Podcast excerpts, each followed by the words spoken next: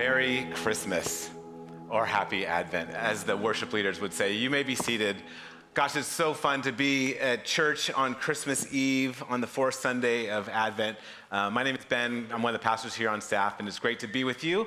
Um, gosh, everyone's thinking of all their plans that they have today, so this is the beginning. And you saw all those uh, sugar treats out there, so your whole diet is shot, so you can just enjoy today. I hope you enjoy today. Well, um, when I was uh, when I was younger, I uh, in my youth pastor days, Um, every month, a bunch of us youth pastors would get together for lunch, and we would have lunch. We talk about ministry, and we talk about all the things that are happening in our world. And um, and this, these guys became really good friends of mine. And uh, and one uh, one of these times, one of my youth pastor friends came in, and he had he just he just blurted out, he's like, "You'll never guess what happened. My parents helped me buy a house." I'm like, whoa, that's pretty awesome. And I'm like, how does that even happen? Because I want to know how that happens, right? And um, and so he's telling the story that basically um, his parents were a little older, and they were doing their some family planning, and they realized, well, we could wait and grind down our money, or we can share some of our inheritance now and then help their kid get into a house and help them, you know, launch their life. I'm like, that sounds incredible. And we're all just like listening, because we know we were all young in our twenties. We didn't know how it all worked. And so, and, and we don't understand how, what parent from the parent's perspective or from the financial perspective. And so we're just taking notes. We're like, this is the greatest news we've ever heard. And I just kind of put that in the back of my mind. And, uh, and it just festered and grew. And uh, and this was right around the time I was training for a marathon. So I was doing this long run, and uh, I was doing a seventeen mile run. I'll never forget, it was seventeen miles. I'm running for three hours. And if you've ever done a very long run, your brain does wild things, right? And so for the first hour, I'm running, and I'm running very slowly. But all of a sudden, I get this thought in my head of like, I'm my dad's only son. I'm my dad's only kid.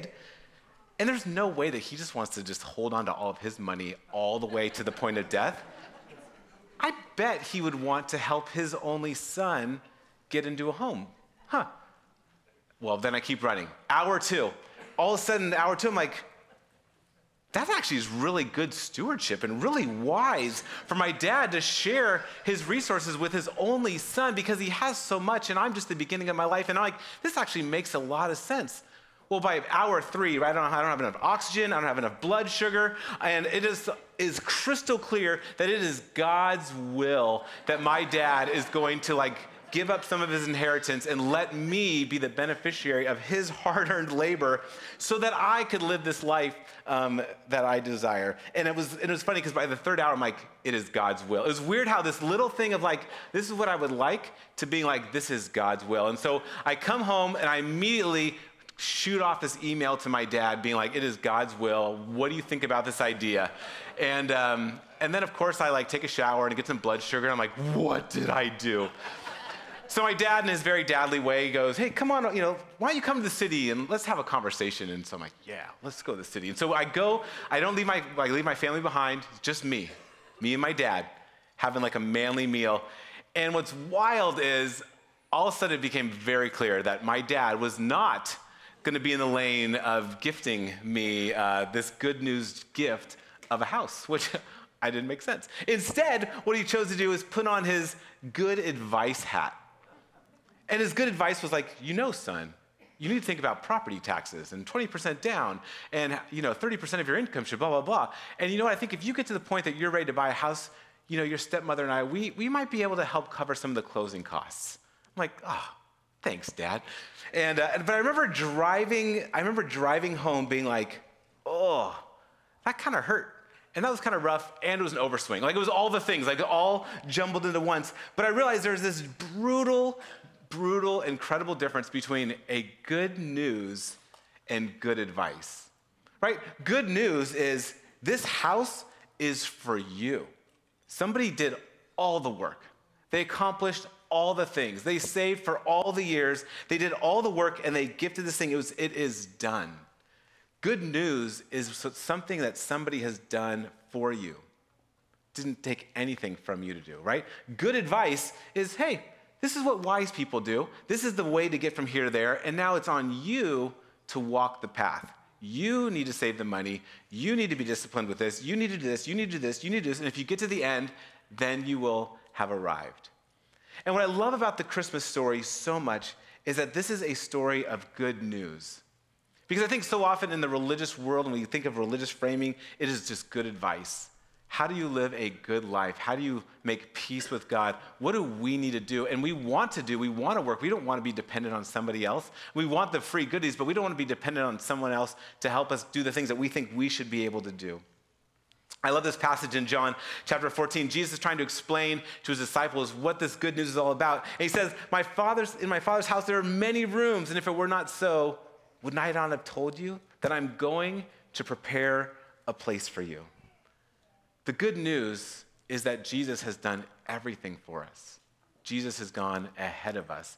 Jesus is preparing this house for us. He's not like, hey, while you're on earth, you need to collect all the goodies, you need to do all the work, you need to save all the money, you need to get all the lumberjack skills and be so that you can build a house with me one day. He's like, no, I have done the work. I am building the house for you. This is good news.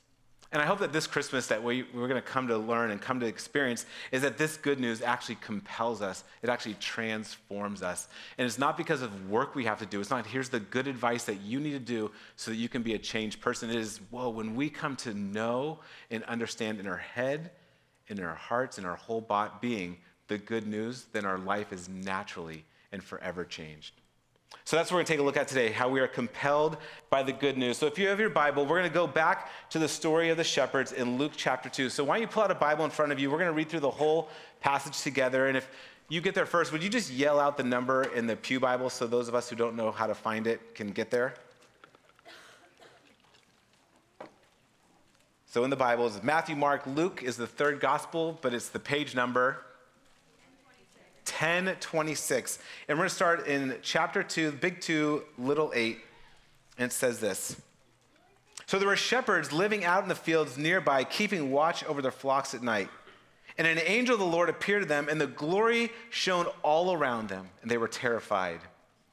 But the angel said to them, "Do not be afraid, for I bring you good news. I do not bring you good advice." I don't provide, he didn't, they didn't come and say, this is the good pathway. They said, this is the good news that will cause great joy for all the people. For today in the town of David, a Savior has been born to you. He is the Messiah. He is the Lord. And this will be a sign to you. You will find a baby wrapped in cloths, lying in a manger. And suddenly a great company of heavenly hosts appeared with the angel, praising God, saying, "Glory to God in the highest heaven, and on earth, peace to those on whom his favor rests." Well, when the angels had left them, they had gone into heaven, and the shepherds said to one another, "Let's go to Bethlehem and see the thing that has happened, which the Lord has told us about." So they hurried off. They found Mary and Joseph and the baby who was lying in the manger. And when they had seen him spread, and when they had seen him, they spread the word concerning what had been told to them about this child. And all who heard were amazed at what the shepherds said to them. But Mary treasured up all these things and pondered them in, their, in her heart. The shepherds returned, glorifying and praising God for all the things that they had seen and heard, which were, which, sorry, which were just as they had been told.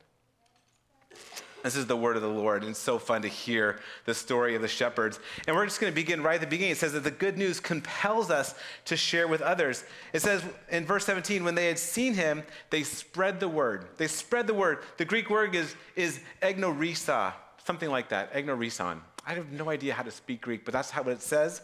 But just so you can imagine, it doesn't just say spread the word. They made known. They made known this good news. They experienced this good news. They saw this incredible thing, and then they made known to the world that this little baby was born, the Savior, the Messiah, the Lord. And what I love about this word, about this Greek word about being made known, is that we casually share news, right? Like if I bump into you and we're having coffee and I'm thinking about, you know, the conversation's getting a little stale, so I'm trying to like rack my brain of like, gosh, what's something good that happened? Or what's something that's going on? And you can tell a story and you kind of banter back and forth. And you kind of have passive ways in which you share your life with people. But when something incredible happens, you make it known, right? You make it known that this thing happened, good or for ill, right? I had a really hard meeting happen the other day. I'm like, oh my goodness, this was, this was a hard meeting. It actually ended really well. And like I me like drove over to Jael's house. I'm like, Jael, you have to know this thing that happened. And he's like, why are you at my house? Because I had to make known this thing, right? That's what we do. We have to make known. And what I love is uh, this is the season. It's Christmas, the season of love. Everyone's falling in love. Mobina just got engaged last week, right? Mobina and Donnie just got engaged last week. And like, Ben, you have to know that we just got engaged. And like her arm was like all hanging like this because she has this giant rock, you know, just like hanging on her hand. And you see it on like social media. You see it everywhere that it's like something incredible has happened and you have to make it known. Good news does something to us that we have to make known. And it's such a bummer because being a pastor, being Christians, being Christians in Marin, it's like this weird thing, like no one wants to hear about it. No one wants to hear from us. I'm on a plane traveling somewhere, someone finds, I like, it's like three hours, don't talk to me because the second they find out I'm a pastor, the conversation always gets weird. It used to like fifteen years ago, it was really sweet, but now it's just weird, like don't talk to me. And it's so sad because the truth of the truth is that we have the most incredible news, the best news. The bummer is I think we've mixed up that we think we have really good advice. Turns out nobody wants advice. Hey, I see your jeans are a little tight. Let me help you with that, right? No one, no one wants that. But we have good news. And I think, I think that's what's changed is that Christians have thought that we are good advice people and that we should share our good advice at the point of a fire hose with every single person, instead of, no, we are ambassadors of the good news. Because if we really get that there's good news, then we're compelled to share it with people. We're compelled to let people know what God has done for us. And what has God done for us? The, the Luke says, right, that the Savior, the Messiah, the Lord has been born. I love Paul. In uh, Romans chapter five, Paul goes through this whole chapter explaining exactly what has happened. He says, therefore, since we have been justified through faith, we have peace with God through our Lord Jesus Christ. Because of what Jesus has done, because of his work, not the good advice. These are the things that we do, and then we're going to be okay. But because of the work that Jesus has done, the good news of Jesus, we've been justified. Right? We all recognize that we have angst, that we have conflict, that we have tension with people. We all get in fights, we all, uh, and we, that's just the worst feeling ever, right? When there's tension between you and somebody else. And if we're quiet in our soul long enough, I think we know, gosh, there's tension between us and God, right? Or our higher power, or however, every human all over the world is like, there's tension between us and the universe and how we're made. And for those of us who know God, we know there's tension between us. And no one likes that tension. We want to be people who live at peace. Can you imagine never having conflict again with somebody?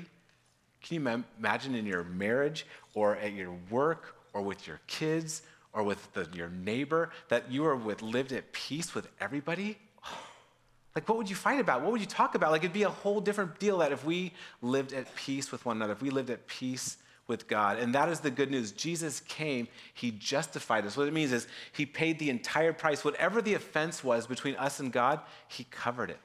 So there's no more advice. It's not like, hey, I'll get you ninety percent of the way there. And my dad's like, and then, and then I'll help with the closing costs. No, that's not how it works. The entire price has been paid. And what I love about justification is this idea that we have been made right with God, we have peace with God, and it's just like Advent. Just like in Advent, we, we celebrate the coming of Jesus. We celebrate that Jesus is coming right now, and we long for him to come again. Justification in the exact same way does that universal good news thing. We've been justified with God, which means every issue, every sin, every conflict, every stupid thing we've done, every hurtful, evil thing we've ever done has been paid for. We've been set free. We've been given a house for free. But what I love is being a Christian is not just like this thing that happened. I love Michael as a worship leader, right? Is in Advent, is in the Advent liturgy for decades. But because he's current, because he's still working out his faith, he can still get emotional and be touched and moved by the story of God because God is still doing something now. And so justification isn't just that God did this thing. Justification means that we have peace with God, which is wild. Imagine, like, we actually have a friendship with God. Because of Jesus, the good news is that we get to have a friend. It's great to have friends in the world. Sometimes we struggle even making friends in the world, but we get to have a friend with the creator of the universe. He's awesome and holy and all-powerful and deserves to be worshipped till the end of time. But even in his posture towards us, he longs for us to be his friend. I just love that. It's an incredible gift. And not only does justification solve the problem in the past, not only does justification give us friendship with God now, justification means that we get to live in forever fellowship with God and with God's people. How good is that? That's good news. That's not good advice, right? This is good news. So, right, man, if you are broken, if you are lonely, if you are in conflict, if you are, right, wrestling with grief or whatever, right? All those things, the good news is that Jesus is come and made space for you to be adopted into his family, to be his friend, to experience forgiveness and peace and grace. That is good, good news. The second thing is that good news compels us to respond with deep awe and gratitude. I love how it says this here. It says in verse twenty, the shepherds, they returned glorifying and praising God for all the things that they had heard and seen, which they had just been told about. And I think this is where sometimes we get a little messed up as Christians too.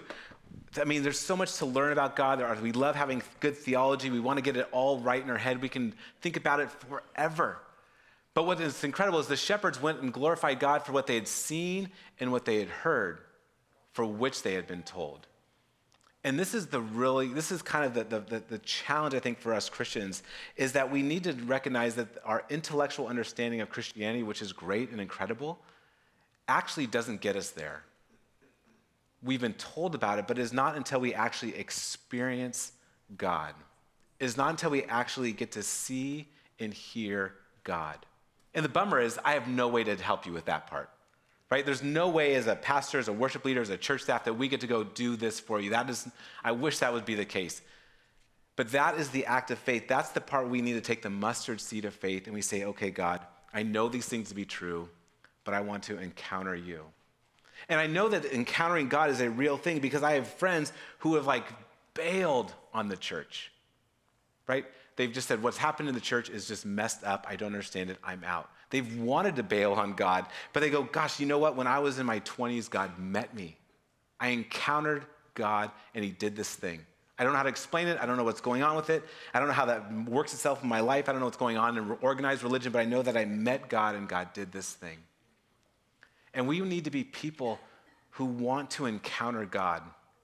And it's interesting, as a parent of teenagers, I'm thinking a ton about, gosh, I want my kids to know this. I want my kids to know this. I want my kids to not do this. I want my kids to not do this. And realizing at the end of the day, knowing these things, not doing those things is actually not going to get them there. They're going to have to actually encounter God. God in some supernatural way is going to have to meet them and encounter them the way that he's encountered me and the way that he's encountered many of you. And so my prayer for you, my hope for you, and for me is that we would have great theology in our head. We would know the good news deep in our guts. We would correct our weird religiosity and not be good advice people, but we would be good news people. And my humble prayer, because again, I don't know how to get us there. I can barely get there myself. I don't know how God's going to do it for my kids. I do know that it does happen, and I know that God is so generous and kind that if we take our mustard seed of faith, that God will actually meet us and encounter us. And then when we encounter the presence of God, we actually become good news people. When we not only know about the peace of God, but we've experienced the peace of God, we're good news people. And so that is my hope, that you would be, not just be told, right, but that you would hear and see and experience the love of God. And for our kids. Gosh, wouldn't that be incredible? Let me pray for us. Heavenly Father and our gracious God, I love how generous and kind you are to your people. I love how Scripture refers to us as a stiff-necked people, um, as rebellious people, as stubborn people, and yet you are continually at the edge of your property, waiting, longing for any sign that your lost daughter or your lost son is heading home. And when you see them, you run and you embrace, you throw a party. you shout to the heavens that your lost child is home. And may we, as your people who have been found, may we now be compelled to share your good news with our words and with our actions, that we have peace with you, that we've been made whole by you. And may we actually encounter you so that we experience your love and your grace, so we can be ambassadors of that love and grace to a world that desperately needs it. We love you, Jesus. We're so thankful for Christmas. Amen and amen. Well, in response to all that God has done in us and through us and for us, let's stand together and worship him for who he is.